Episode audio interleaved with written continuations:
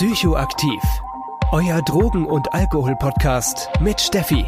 Zieht's euch rein.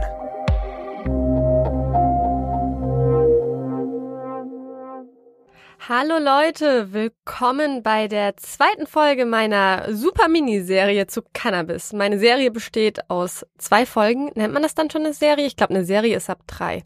Egal, bei meiner Doppelfolge Cannabis sind wir jetzt auf jeden Fall bei der zweiten Folge angekommen. In der ersten Folge haben wir uns grundlegend mit den Begrifflichkeiten rund um Cannabis beschäftigt, aus was eine Cannabispflanze besteht, was, welcher, wie welcher Teil von der Cannabispflanze genutzt wird. Wir haben uns die extremst reiche Cannabis-Geschichte angeschaut und wie es zu einer Illegalisierung kam, beziehungsweise wie die sich entwickelt hat. Und wir hatten uns Cannabis als Medizin angeschaut. Diese Themen werden in dieser Folge logischerweise nicht mehr vorkommen. Wen das interessiert, hört bitte in die erste Cannabis-Folge rein, sonst dürfte aber trotzdem die Folge hier einigermaßen selbsterklärend sein. Und ja, dann starten wir gleich mal rein. Heute wird es maßgeblich um Cannabis als psychoaktive Substanz gehen. Also wir schauen uns die Substanz an und starten deswegen auch gleich mal mit der positiven Wirkung, also der erwünschten Wirkung. Wenn wir uns erwünschte Wirkungen, positive Wirkungen anschauen, ist es erstmal wichtig zu sagen, dass jede Substanz auf die einzelne Person anders wirken kann und das liegt eben maßgeblich damit zusammen, wie man eine Substanz konsumiert. So, ähm, konsumiert man die bewusst? Achtet man auf ein ordentliches Set-Setting? Was das genau ist, findet ihr in der Kakao-Folge. Also Set-Setting ähm, bedeutet in aller Kürze sozusagen die innere Einstellung zur Substanz und die Umgebung, in, man, in welcher man die ähm, konsumiert. Und äh, ja, wie bin ich auf den Rausch vorbereitet? Mische ich es vielleicht mit anderen Substanzen? Das sind einige Faktoren eben, die auf die Wirkung einwirken können, plus eben auch Genetik. Genau, das muss man einfach mit einberechnen, wenn man von positiven Wirkungen, aber auch von den Nebenwirkungen redet. Genug vorab Informationen starten wir mit der positiven Wirkung. Zur positiven Wirkung von Cannabis zählt einmal eine gelöste Stimmung. Man ist gut drauf, man ist heiter. Außerdem kann man kommunikativer werden. Es fällt einem leichter, mit anderen zu reden, mit anderen in Kontakt zu kommen. Es wirkt ein wenig wie ein sozialer Schmierstoff. Auf der anderen Seite kann Cannabis auch sehr entspannen und beruhigen und man fühlt sich sehr, sehr wohl in seiner Haut. Außerdem reagiert man sensibler auf optische und akustische genauso wie physische Reize. Das bedeutet, dass man zum Beispiel die Musik intensiver wahrnimmt, sie vielleicht nachfühlen kann, die Natur farbenfroher sieht, einem vielleicht Sachen auffallen, die einem vorher nicht aufgefallen wären. Und dass aber auch körperliche Berührungen wie das Streicheln von einer anderen Person oder das Streicheln von einem selbst einen eben intensiver vorkommt. Es kann auch zu leichten Halluzinationen kommen. Auch kann Cannabis müde machen, warum es auch gerne als Einschlafmittel verwendet wird und was für viele Konsumenten und Konsumentinnen oft der schwierigste Part ist, wieder aufzuhören, ist der Einschlaftrend. Auf jeden Fall wurde mir das von, schon von sehr vielen Klienten und Klientinnen berichtet, dass wenn sie aussteigen möchten, dieser Einschlaftrend für viele wirklich schwierig ist loszulassen. Außerdem kann Cannabis den Appetit anregen. Da ist jetzt natürlich die Frage, ob man das jetzt als positive oder negative Wirkung einschätzen möchte. Ich habe es jetzt einfach mal zu den positiven Wirkungen gepackt, weil auch das Essen an sich einem intensiver, geschmacksfroher vorkommen kann. Und zu guter Letzt kann man noch von einer Steigerung der Kreativität sprechen, also dass Cannabis ja einen etwas kreativer macht. Man kommt vielleicht auf Gedankengänge, die man nüchtern so nicht hatte, auf neue Ideen. Und wie wir letztes Mal schon in der ersten Cannabis-Folge gehört haben, in der Geschichte wurde ja auch Cannabis immer gerne auch von Künstlern und Künstlerinnen gebraucht. Aber wie kommt es zu dieser positiven Wirkung im Gehirn? Dafür werde ich euch jetzt ein bisschen erklären, was man bisher weiß, wie Cannabis im Gehirn wirkt. Wieder sehr vereinfacht dargestellt. Also jemand, der schon ein sehr großes Wissen in der Thematik hat, für den ist es vielleicht ein bisschen ja zu basisch ausgedrückt, aber ich möchte ja, dass man ungefähr versteht, welche Funktionalität eben Cannabis im Gehirn hat. Die wichtigste und hauptsächliche psychoaktive Substanz in Cannabis ist THC oder Delta-9-Tetrahydrocannabinol. Cannabiniol. Genau. Und dieses bindet sich an den gleichen Rezeptor wie der Neurotransmitter Anadamid.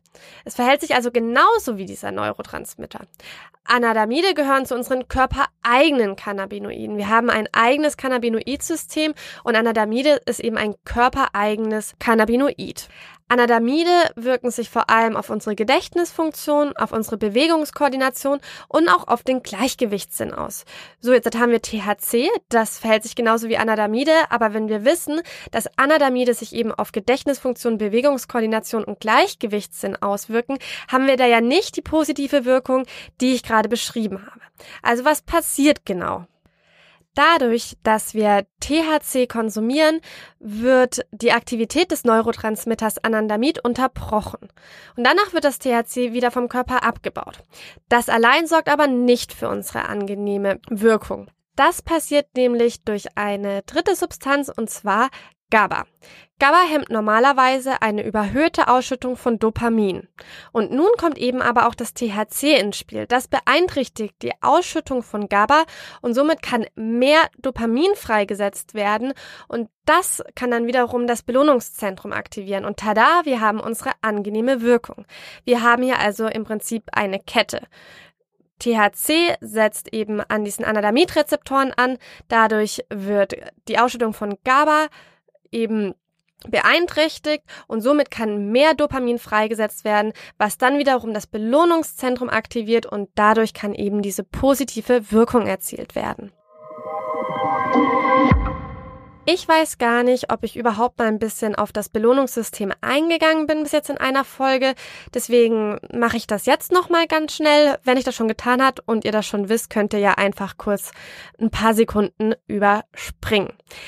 In der Fachsprache wird das Belohnungszentrum oder das Belohnungssystem auch mesokortikolimbischen dopaminerges Belohnungssystem genannt. Also super komplizierter Name. Ich bin da gerade auch ein bisschen drüber gestolpert. Deswegen bleiben wir einfach bei Belohnungssystem. Unser Belohnungssystem ist im Prinzip dafür zuständig, dass wir Belohnungen und Motivationsreise wahrnehmen, sie vorhersehen und dann entsprechende Handlungen zur Erlangung, Erlangung der Belohnung in die Wege leiten. Das ist zum Beispiel super wichtig, um zum Beispiel auch Entscheidungen zu treffen oder auch zielgerichtet zu handeln. Um das kurz in ein Beispiel zu packen, das passiert zum Beispiel auch beim Sport. Wir wissen, dass wir uns nach dem Sport richtig gut fühlen, das erkennt unser Belohnungssystem und dadurch schafft es eben auch, dass wir eben überhaupt Sport machen, damit wir eben am Ende dieses Belohnungsgefühl einheimsen können. Das Belohnungssystem ist ein verzweigtes Netz aus Hirnarealen und Neuronen und im Prinzip funktioniert es wie ein Schaltkreis. In der Großhirnrinde entsteht ein Verlangen. Wenn man diesem nachgibt, wird das Signal an das limbische System und den Hippocampus weitergegeben. Es werden weitere Neurotransmitter ausgeschüttet, die ein Glücksgefühl verursachen. Und zu guter Letzt wieder an die Groß kommt der kommt die Information wieder an die Großhirnrinde, dass eben der Befehl ausgeführt wird. Es ist also im Prinzip wie eine Flüsterpost. Die Großhirnrinde ist im Prinzip der Teil unseres Gehirns, in dem wir bewusste Entscheidungen treffen können. Das Rest, was dann eben passiert, ist eher unbewusst. Das heißt, die Großhirnrinde, die macht eine Entscheidung, zum Beispiel, wir machen jetzt Sport, dann machen wir Sport, das Belohnungssystem wird aktiviert und sagt dann wieder der Großhirnrinde, ja, war geil, können wir wieder machen, hier ist die Belohnung. Wenn ich jetzt zum Beispiel irgendwas mache, wo ich denke, ich bekomme eine Belohnung und es ist dann scheiße, dann kommt auch wieder die Information an unsere Großhirnrinde, ja, nee, lass mal nicht mehr machen. Wir dachten zwar, das wäre geil, ist es aber nicht. Und dann so entsteht sozusagen, sehr vereinfacht gesagt, die Motivation für unsere Handeln und unsere Ausrichtung in unserem Leben. Ein sehr wichtiger Neurotransmitter in unserem Belohnungssystem ist Dopamin. Und Dopamin ist deswegen so wichtig, weil es im Prinzip zwei Funktionen hat. Es wird, wenn wir das erste Mal eine Handlung machten, ausgeschüttet, um eben ein ja angenehmes, gutes Gefühl zu verursachen. Also gehen wir mal davon aus, wir essen zum ersten Mal Schokolade. So, und dann essen wir Schokolade, es wird Dopamin ausgeschüttet. Und das machen wir ein paar Mal und unser Gehirn lernt, ja geil, wenn ich Schokolade esse, das ist richtig gut. Und was jetzt passiert, ist zum Beispiel, dass wir bestimmte Situationen wie als Trigger nutzen. Zum Beispiel sagen wir mal, ich esse jeden Sonntag beim Tatort Schokolade. So, jetzt verbindet unser Gehirn das. Und was jetzt passiert ist, wenn wir zum Beispiel den Tatort gucken, ohne Schokolade zu essen, dann schüttet aber unser Gehirn schon beim Gucken des Tatorts schon mal Dopamin aus, weil es denkt, oh, jetzt gibt's auch gleich Schokolade und das finden wir so toll. Und deswegen macht dieses Dopamin unsere Erwartungshaltung. Das ist zum Beispiel auch das, was wir unter Suchtdruck verstehen. Im Prinzip ist Suchtdruck eben genau das Gefühl, so ein Trigger, weil unser Gehirn schon Dopamin ausschüttet auf Erwartung, aus Erwartung für eben eine positive Handlung. Somit ist Dopamin der Part, der eben ein Verlangen generiert und eben die Belohnungserwartung äh, ähm, ja darstellt. Und somit ist Dopamin ein wichtiger Motivator auf der einen Seite. Auf der anderen Seite ist das eben auch ja das Problem, was wir bekommen, wie zum Beispiel beim Suchtdruck.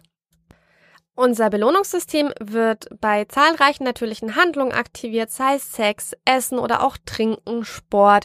Da kann man wahrscheinlich die Liste endlos weiterführen und es kann eben auch direkt von Substanzen aktiviert werden. Also was so ein bisschen der Unterschied ist im natürlichen Leben und beim Konsum, ich unterscheide es jetzt mal so, es ist nicht so eine super Unterscheidung, ist ähm, normalerweise haben wir eine Handlung, eine Aktivierung des Belohnungssystems und dann eben ja, diese Glückshormone, die da aus, ausgeschüttet werden. Konsumieren wir jetzt aber Substanzen, fällt diese Handlung im Prinzip weg. Die Substanz stimuliert direkt oder eben wie bei Cannabis auf einem kurzen Umweg das Belohnungssystem und dann kommen die Glückshormone. So, also um, nur um das mal so ein bisschen ja abzureißen, wie das Belohnungssystem funktioniert.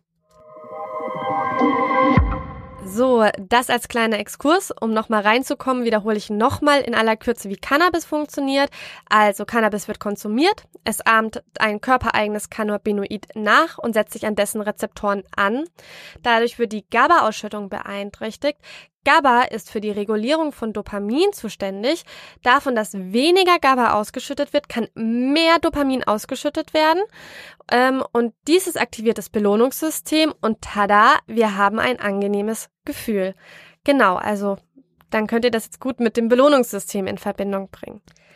Eine wichtige Sache ist bei THC noch zu sagen, denn je nach Konsumat, ob jetzt geraucht oder gegessen wird, fällt die Wirkung unterschiedlich stark aus. Das liegt daran, dass wenn, ähm, dass wenn THC verstoffwechselt wird, entsteht 11-OH-THC. Das ist ein sehr aktiver Metabolit. Ein Metabolit ist im Prinzip ein Stoffwechselprodukt und ist potenter, also stärker als das THC selbst. Eigentlich metabolisiert unser Körper ja, um Stoffe besser ausscheiden zu können. Aber manchmal bei verschiedenen Substanzen, wir hatten das übrigens auch schon bei Benzodiazepinen, entsteht eine neue Substanz, die weiterhin Wirkung erzeugt. Wenn also Cannabis gegessen wird, muss das THC ja auch durch den kompletten Verdauungstrakt und dadurch wird mehr von der Leber verarbeitet und zu 11-OH-THC umgewandelt, bevor es eben in den Blutkreislauf gelangt und eben die Wirkung entfaltet. Das ist beim Rauchen eben nicht der Fall. Es kann nur sehr sehr wenig 11-OH-THC ähm, nachgewiesen werden und somit hat man eben beim Essen eine stärkere Wirkung als beim Rauchen. 11-OH-THC wird dann weiter zu THC-COOH umgewandelt und das ist dann ein inaktiver Metabolit, also es erzeugt keine Wirkung mehr. Nach THC-COOH wird übrigens bei Drogentests gesucht, wenn Cannabis nachgewiesen werden soll. Und entschuldigt mich, wenn ich vielleicht diese ganzen chemischen Zusammensetzungen, ob es da vielleicht eine bessere Ausdrucksweise dazu gibt, bin ich mir nicht sicher. Ich bin wirklich keine Chemikerin, aber ich hoffe, dass die Inhalte und die Verbindungen für euch trotzdem klar sind. Werbung weiter geht's mit den Nebenwirkungen. Wir werden heute einmal über die akute Nebenwirkungen und die Langzeitnebenwirkungen sprechen. Vor allem bei den akuten Nebenwirkungen ist ein ungünstiges Set-Setting eben etwas, was akute Nebenwirkungen befeuern kann. Zu den akuten Nebenwirkungen gehören zum Beispiel, dass Angst- oder Panikgefühle auftreten können. Außerdem kann es schwierig werden für Konsumierende, einen klaren Gedanken zu fassen oder man steigert sich in irgendetwas rein und verfestigt das sich so richtig drin. Außerdem kann die veränderte Wahrnehmung, die wir vorhin bei den gewünschten Wirkungen erwähnt haben, auch zu einer Reizüberflutung führen und somit auch zu einer Überforderung. Körperlich kann auch Herzrasen, Kreislaufprobleme und Bluthochdruck dazukommen. Außerdem kann es eben auch zu roten Augen und Mundtrockenheit kommen. Also für Menschen, die eh auch zu trockenen Augen neigen, sind da, es kann halt Cannabis noch zusätzlich Beschwerden ausführen. Auch normal, aber bei Menschen mit trockenen Augen noch mehr. Durch das gestörte Kurzzeitgedächtnis kann es noch zu einem Filmriss kommen, also wie so ein Erinnerungsverlust. Und außerdem kann es, anstatt mit anderen zu quatschen und eben äh, zu einer kommunikativen Ebene zu kommen, kann es auch sein, dass man sich eher zurückzieht ähm, und sehr eingeschränkt ist in der Kommunikation. Und darüber hinaus kann es eben noch zu Problemen kommen, sich überhaupt zu konzentrieren. Bei den Langzeitnebenwirkungen haben wir auf der körperlichen Ebene erstmal die Belastung der Atemwege und auch das Rauchen von reinem Cannabis kann zu Lungen- und Bronchialerkrankungen ähm, führen. Allerdings kann vor allem die Mischung mit Tabak die Lunge noch deutlich mehr belasten. Ich hatte das schon in der letzten Folge gesagt. Oft wird, werden Joints nur mit Tips geraucht. Tips ist was ähnliches wie ein Filter oder soll wie ein Filter fungieren, ist aber an sich nur ein zusammengerolltes Papier Schnipselchen. Und wenn man mit einer, nur mit einem Tipp raucht, dann raucht man im Prinzip den Tabak pur ohne Filterwirkung. Und das ist natürlich eine hohe Belastung für die Lungen und kann auf längere Zeit eben auch zur Lungen- und Bronchialerkrankungen kommen. Eine Möglichkeit, dem ein bisschen vorzubeugen, ist zum Beispiel die Verwendung von Aktivkohlefiltern. Eine weitere Langzeitnebenwirkung ist die kognitive Leistungsfähigkeit, also dass zum Beispiel die Aufmerksamkeit, die Konzentration, aber auch die Lernfähigkeit sehr beeinträchtigt werden und das auch außerhalb des Konsums. Zum Beispiel, wenn man wirklich regelmäßig täglich raucht, dann hat man vielleicht trotzdem Zeiten, in denen man nicht raucht und auch in den Zeiten kann es eben zu diesen Konzentrationsschwächen kommen. Durch eine Abstinenz ist jedoch ja die Konzentration und alles wieder herstellbar, also es gibt keinen bleibenden Schaden. Des Weiteren kann der regelmäßige Cannabiskonsum zu einem sozialen Rückzug führen und aber auch zu einer Vernachlässigung von eigenen Zielen wie die Schule, die Ausbildung und die Arbeit. Das amotivale Syndrom ist eben auch ja, was, was eher stark auch diskutiert wird, ob das jetzt halt wirklich so existiert oder nicht. Aber ich hatte es tatsächlich gerade in der Uni-Vorlesung nochmal und möchte das einfach mit aufnehmen. Also es wird eben auch von einem amotivalen Syndrom gesprochen bei einem Langzeit-Cannabis-Konsum. Das bedeutet sozusagen, dass man auch nach Beendigung des Konsums sich, ja, Schwierigkeiten hat, sich aufzuraffen, ja, einfach sehr motivationslos ist.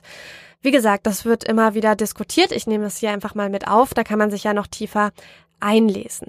Auch bei einem amotivalen ähm, Syndrom wird davon ausgegangen, dass es sich nach ähm, einer gewissen Zeit von Abstinenz wieder reguliert, dass man wieder zu einem Normalpunkt hinkommt.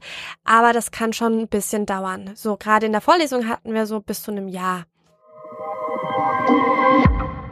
Ein weiterer Risikofaktor im Rahmen von Cannabiskonsum ist der sehr frühe Konsumbeginn. Genauso wie bei anderen Substanzen, inklusive Alkohol wohlgemerkt, bringt ein regelmäßiger Konsum im Jugendalter und in der Pubertät ein besonderes Risiko mit sich. Umso öfter im Jugendalter konsumiert wird, umso höher wird dann auch das Risiko, dass eben die Entwicklung beeinflusst wird.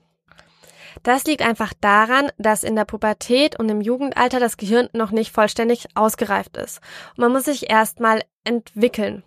Wird nun in der Pubertät gewohnheitsmäßig Cannabis konsumiert, steigt das Risiko, dass Entwicklungsaufgaben in der Pubertät, wie zum Beispiel die Emotionsverarbeitung, das Sozialverhalten und die Bewältigung von Problemen einfach nicht erfüllt werden. Um das mal allgemein zu erklären, ist das ja eigentlich auch ganz logisch. Wenn wir schon von früh auf alle Emotionsregungen mit Cannabis oder auch anderen Substanzen neutralisieren, dann lernen wir nicht mit Emotionen umzugehen. Und das ist eben ein hoher Risikofaktor, um eben diese Emotionsentwicklung und die Emotionsverarbeitung gar nicht erst zu lernen. Dementsprechend ist es immer ja eine große Empfehlung, so spät wie möglich mit dem Substanzkonsum anzufangen und eben zu warten, ne, bis man sozusagen im Alter aus dem Gröbsten raus ist und aber auch zu gucken, dass wenn man konsumiert, den Konsum ja auf einem Level behält, dass man viel Zeit hat, seine Entwicklungsaufgaben auch zu bestreiten. So, es gibt auch schon ein paar Forschungen zu Cannabis und Schwangerschaft. Es ist ja im Allgemeinen so, dass frauenspezifische Themen in der Wissenschaft gerne mal nicht so erforscht werden. Und das vor allem in Verbindung mit illegalisierte Substanzen ist halt einfach die Studienlage sehr überschaubar. Bei Cannabis, dadurch, dass es eben schon länger ein Thema ist, gibt es schon erste Forschungen und man hat eben herausgefunden, dass regelmäßiger Cannabiskonsum in der Schwangerschaft zu einer Frühgeburt führen kann. Aber auch während dem Stillen kann Cannabiskonsum der Mutter Auswirkungen auf die motorische Entwicklung des Kindes haben. Also die Muttermilch ist an sich sehr fetthaltig und darin kann sich eben THC absetzen und ja, damit hat die Muttermilch eben eine hohe Konzentration von THC. Es gibt auch eine weitere Studie aus Kanada. Da wurden zwischen den Jahren 2007 und 2012 Geburten in Ontario analysiert. Und hierbei wurde herausgefunden, dass die Kinder, die vor ihrer Geburt eben Cannabis ausgesetzt war, weil die Mutter während der Schwangerschaft Cannabis geraucht hat, eine höhere Wahrscheinlichkeit hatten, an Autismus zu erkranken. Also kurz unter der Gruppe von den Kindern mit pränatalem Cannabiskonsum, ähm, ja, da waren einfach mehr Kinder mit Autismus dabei, als bei denen, die kein Cannabis konsumiert haben. Auch hier habe ich erstmal keine zweite Studie dazu gefunden. Wie gesagt, es braucht immer mehrere Studien, um ein wahrheitsgemäßes Bild abzubilden und selbst dann kann man nie die Wahrheit abbilden. Es ist halt einfach, ja, Wissenschaft. Was man aber sagen kann oder was halt einfach wichtig ist, ist, dass man während der Schwangerschaft und während dem Stillen ähm, ja, auf Substanzen einfach verzichtet, sei es Alkohol, sei es Cannabis, sei es Zigaretten, um eben das Kind zu schützen und in seiner Entwicklung auch zu schützen. Kommen wir nun zur Psychose. Da mache ich nämlich einen extra Unterpunkt draus, da eben gerade die Psychose in Verbindung mit Cannabis sehr heiß diskutiert wird. Im Jahre 2018 hat ein Expertenteam des Komitees für Drogenabhängigkeit der Weltgesundheitsorganisation gesagt, und hier kommt ein Zitat, die überwiegende Mehrheit der Menschen, die Cannabis konsumieren, wird nie eine psychotische Störung entwickeln. Und diejenigen, die dies tun, werden wahrscheinlich eine genetische Anfälligkeit für eine durch Cannabis induzierte Psychose haben. Das ist ein offizielles Zitat von der Weltgesundheitsorganisation und das ist auch weitestgehend der Konsens der meisten Wissenschaftler. Natürlich nicht von allen, das ist immer so, aber eben von den meisten. Es gibt bis jetzt keine Nachweise, dass der reine Konsum von Cannabis aus dem Nichts eine Psychose erschaffen kann. Dies schaut allerdings anders aus, wenn schon eine latente Psychose vorhanden ist. Eine latente Psychose ist sozusagen wie eine genetische Vorbelastung. Zum Beispiel, wenn in der näheren Verwandtschaft Menschen schon eine psychotische Episode erlebt haben. Ob wegen Substanzen oder ohne, ist da erstmal egal. Da geht es erstmal grundlegend für die Anla ähm, Anlage für psychotische Störungen, für Psychosen. Auch unter Psychosen muss man erstmal trennen. Es gibt einmal die schizophrene Psychose und das ist eine lang anhaltende Krankheit. Davon muss man erstmal akute psychotische Symptome abtrennen. Bei hohen Mengen von Cannabis können Menschen in einer kurzzeitigen Psychose, die sich in Paranoia oder auch desorientiert äußert, eben verfallen. Dies klingt jedoch nach dem Absetzen des Konsums ab und nach einigen Stunden bis wenigen Tagen ist sozusagen diese akute Psychose akute Psychose wieder per se. Trotz allem ist Menschen, die schon mal eine akute Psychose erlebt haben oder eben im Familienkreis Menschen und Angehörige haben, die an einer Schizophrenie leiden, die eben auch schon psychotische Symptome haben, abzuraten. Cannabis zu konsumieren, eben dass keine langanhaltende Psychose entwickelt werden kann. Um wirklich sicher zu gehen, muss man das Ganze eigentlich auch ausweiten, denn wenn man schon mal eine Psychose hatte, auch wenn die länger angedauert hat, sollte man eigentlich auf den Konsum von jegliche Substanzen inklusive Alkohol und Tabak verzichten, um eben ja, diese Psychose nicht wieder aufzulösen, nicht wieder Symptome hervorzurufen. Und zu guter Letzt, und dann haben wir es auch mit den Nebenwirkungen, möchte ich noch die Abhängigkeitserkrankung diskutieren. Bei der Abhängigkeitserkrankung ist in allen Quellen die ich gelesen habe, wird immer von ja, einer Wahrscheinlichkeit zwischen sieben und neun Prozent gesprochen, dass Menschen, die Cannabis konsumieren, auch eine Abhängigkeitserkrankung entwickeln. Diese Wahrscheinlichkeit ist natürlich keine feste Ziffer, also sie kann zum Beispiel beeinflusst werden, wenn man zum Beispiel schon im Jugendalter anfängt, Cannabis zu konsumieren, ist die Wahrscheinlichkeit zum Beispiel deutlich höher, eine Abhängigkeitserkrankung zu entwickeln, als wenn man das sozusagen als gehirnausgereifter Mensch macht. Um das mal mit anderen Substanzen zu vergleichen, ähm, laut einer Studie hat man bei Nikotin eine 32-prozentige Chance, eine Abhängigkeitserkrankung zu entwickeln, bei Heroin 23 und bei Alkohol liegt das so bei 15 Prozent. Ein weiterer Faktor, den ich noch kurz andiskutieren möchte, der die Wahrscheinlichkeit erhöht, ist, wenn man täglich Cannabis konsumiert. Und warum ist das wichtig anzudiskutieren? Denn in der allgemeinen Bevölkerung wird oft einfach schon gesagt, na ja, wer täglich konsumiert, der hat zwangsweise eine Abhängigkeitserkrankung. Dem ist allerdings nicht so, denn wir ja, verhängen, verhängen Diagnosen mit der ICD-10. Da stehen sozusagen alle Diagnosen drin, die man überhaupt geben kann. Und unter anderem eben auch die Abhängigkeitsdiagnose. Und bei dieser Abhängigkeitsdiagnose, da spielt die Menge einfach keine Rolle. Es erhöht die Wahrscheinlichkeit, aber sie spielt in dem Diagnosekriterium keine Rolle. Denn es gibt äh, insgesamt sechs Diagnosekriterien. Und zwar haben wir einmal den starken Wunsch und Zwang, etwas zu konsumieren, die verminderte Kontrollfähigkeit bezüglich Beginn, Beendigung und der Menge des Konsums. Ähm, es muss Entzugserscheinungen beim Absetzen geben. Es gibt eine Toleranzentwicklung gegenüber der Wirkung. Man soll weiter konsumieren, trotz schädlicher Folgen, wie zum Beispiel Leberschäden oder man hat ein schlechtes Gedächtnis oder eben eine fortschreitende Vernachlässigung anderer Aktivitäten wie Freunde, Sport, Arbeit, Hobby und so weiter. Das sind eben diese sechs Diagnosekriterien. Von diesen Diagnosekriterien müssen mindestens drei über mindestens einen Monat bestanden haben. Oder, falls es nur bei kürzerer Zeit aufgetreten ist, müssen diese Symptome mehrmals in den letzten zwölf Monaten vorkommen. Also ihr seht, hier spielt die Menge erstmal keine Rolle, aber wer täglich konsumiert, und auch hier wieder, egal bei welcher Substanz, umso mehr man konsumiert, umso höher ist die Wahrscheinlichkeit, dass man eine Abhängigkeitsdiagnose entwickeln kann, aber kein Muss. Und ein weiterer Punkt, den ich hier auch nochmal erwähnen möchte, wir hatten ja vorhin gerade noch, dass bei Tabak eine 32-prozentige Chance auf eine Abhängigkeitserkrankung besteht. So, nun wird Cannabis sehr oft mit Tabak gemischt. Und somit ist auch die Wahrscheinlichkeit, eine Tabakabhängigkeit neben dem Cannabiskonsum zu entwickeln, gegeben. Somit kann es natürlich sein, dass wenn man äh, Cannabis gerne aufhören möchte zu konsumieren, dass auch ja die Tabakabhängigkeit und der Tabakentzug einzuschaffen macht, vor allem wenn man Tabak nur ja in Joints konsumiert hat und sonst kein, ich nenne es mal in Anführungszeichen, normaler Raucher, normale Raucherin ist. So, kommen wir mal weg von den ganzen Nebenwirkungen und kommen wir zu einem Punkt, der mir neulich aufgefallen ist und den ich sehr, sehr spannend fand. Und zwar schauen wir uns mal Konsummuster an. Und zwar hat die Deutsche Hauptstelle für Suchtfragen, kurz die DHS, ähm, ja, einen Infoflyer rausgebracht. Die DHS bringt an sich sehr viele Infomaterialien raus zu den verschiedenen Substanzen. Die liegen auch ungefähr in jeder Einrichtung und somit eben auch zu Cannabis. Bevor ich zum Punkt komme, kurz ein paar Sätze vielleicht zur DHS.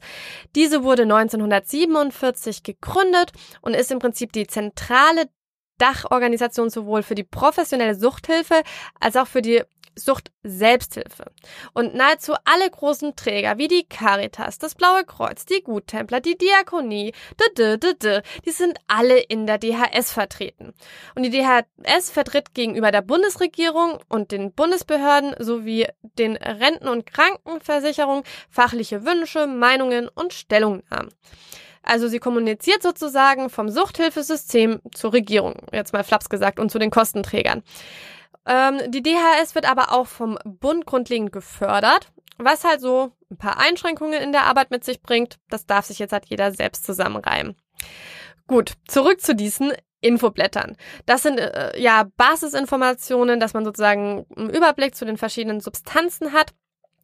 Und in den Basisinformationen zu Cannabis wird im Konsummuster zwischen einem harten und weichen Konsummuster unterschieden.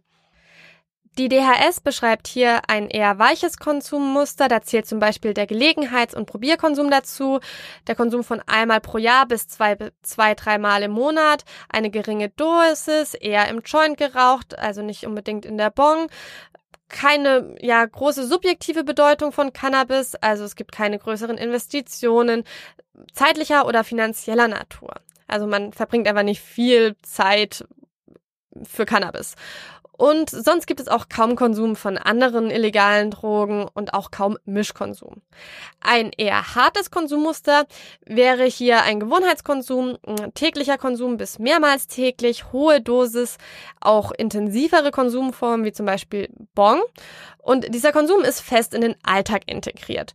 Und es gibt außerdem eventuell auch einen Konsum anderer illegalisierter Substanzen und auch Mischkonsum, also zum Beispiel der Konsum ähm, von Cannabis und Alkohol gleichzeitig. So, ich muss ganz ehrlich sagen, die Unterteilungen sind ganz nett, aber ich finde die jetzt halt auch nicht super gut. Warum erzähle ich sie euch deswegen überhaupt? Und das ist der Punkt, was ich eben so bemerkenswert finde. Es gibt für Substanzen auf offizieller Richtlinie für keine illegalisierte Substanz ja sowas wie Konsumweisungen. Unterscheidung von, das ist ein Konsum, der ist in Anführungszeichen in Ordnung, der ist einigermaßen sicher, risikoarm und das ist ein Konsum, mit dem, ja, der ist risikobehaftet. Sowas gibt es an sich nur für Alkohol. Und zwar ist eben da auch von der WHO festgelegt, was ein risikoarmer Konsum ist. Das ist zum Beispiel für Frauen ein kleines Bier pro Tag und für Männer ein großes 0,5 Bier pro Tag plus zwei alkoholfreie Tage. Und ein gefährlicher Konsum haben wir dann bei zehn kleinen Bier bei Männern und bei mehr, ja, ein bisschen mehr als sechs kleinen Bier für Frauen. Das heißt sozusagen, der Konsument, die Konsumentin hat aufgrund dieser Einteilung eine, ja, eine Möglichkeit, sich zu orientieren. Bei illegalisierten Substanzen ist es jedoch so, dass man einfach sagt, naja, die sind ja illegal, die soll ja keiner konsumieren. Deswegen brauchen wir da auch keine Einteilung und deswegen gibt's eben auch keine Orientierung für die Konsumenten, Konsumentinnen. Auf jeden Fall keine offizielle, wo sie sich mit ihrem Konsum dran orientieren können. Und das fand ich eben so besonders, dass die DHS in ihren Basisinformationen zwei Konsummuster bereitgestellt haben und somit einem, einer illegalisierten Substanz einen, ja, weichen, in Anführungszeichen, Konsum zu sprechen. Und ich fand das schon spannend und auf jeden Fall auch, ja, ein Vorstoß der DHS, dass sie sowas in einen Flyer reinschreiben, der wirklich sehr weitläufig in den verschiedenen, in den verschiedenen Einrichtungen verteilt liegt. Wir haben es gleich geschafft. Wir kommen jetzt erstmal noch zur Nachweisbarkeit. Ich habe schon am Anfang erwähnt, dass bei Drogentests der inaktive Stoff THCCOH gesucht wird. Hier ist so ein bisschen das Problem, dass sich das Stoffwechselprodukt im Gewebe absetzt und auch so langsam wieder freigesetzt wird.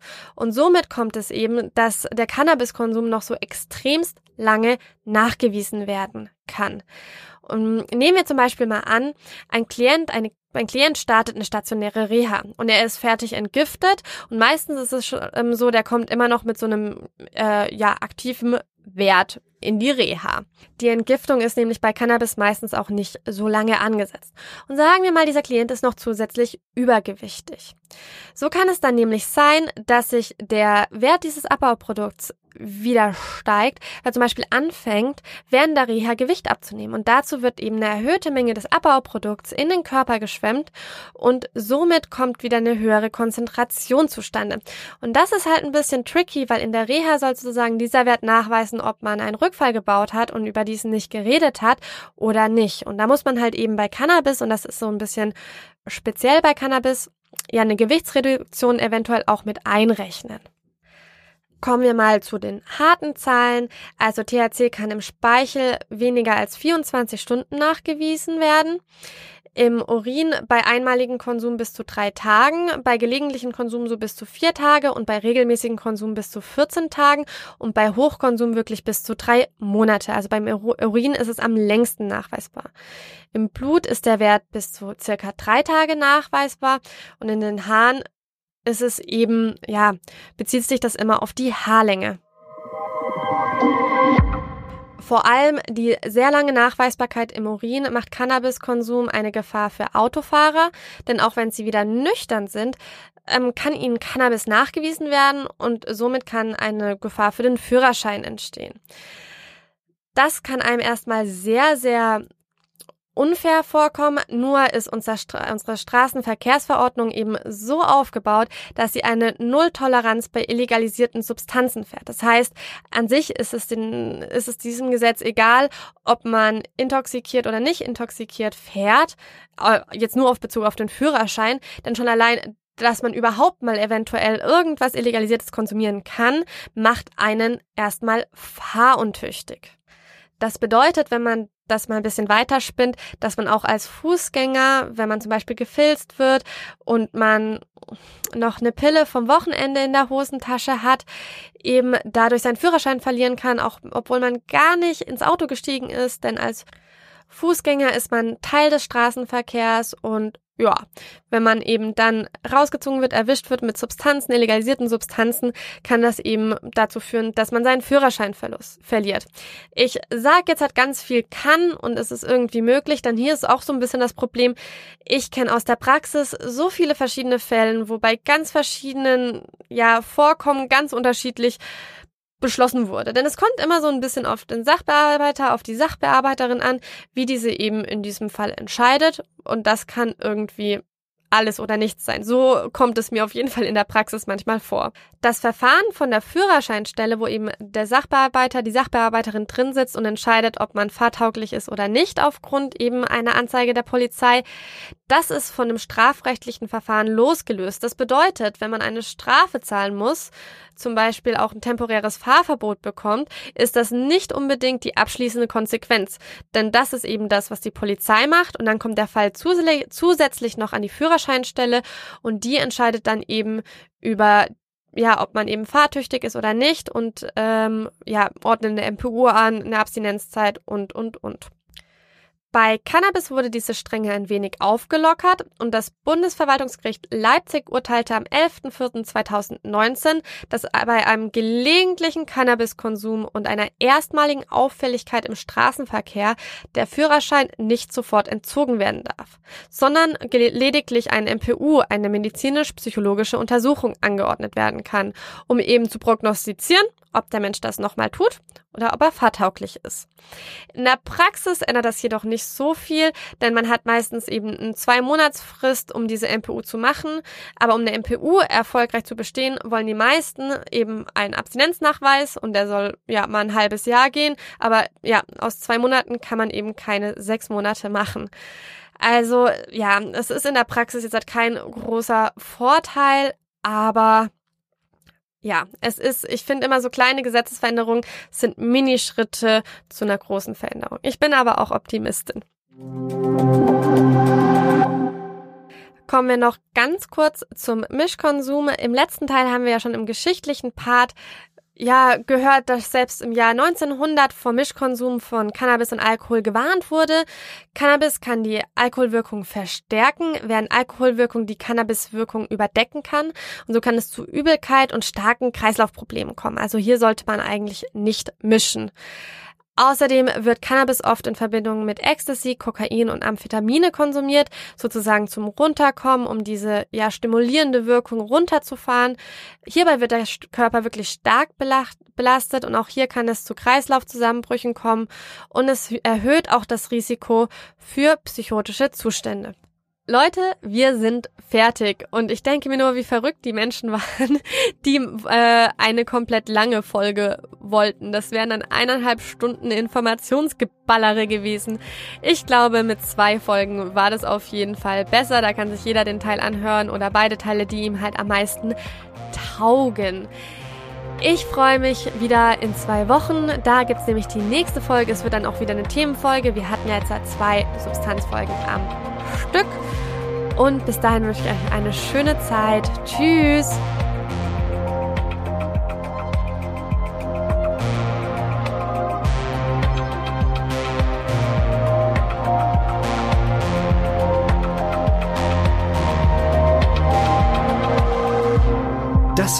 Psychoaktiv, euer Drogen- und Alkohol-Podcast mit Steffi.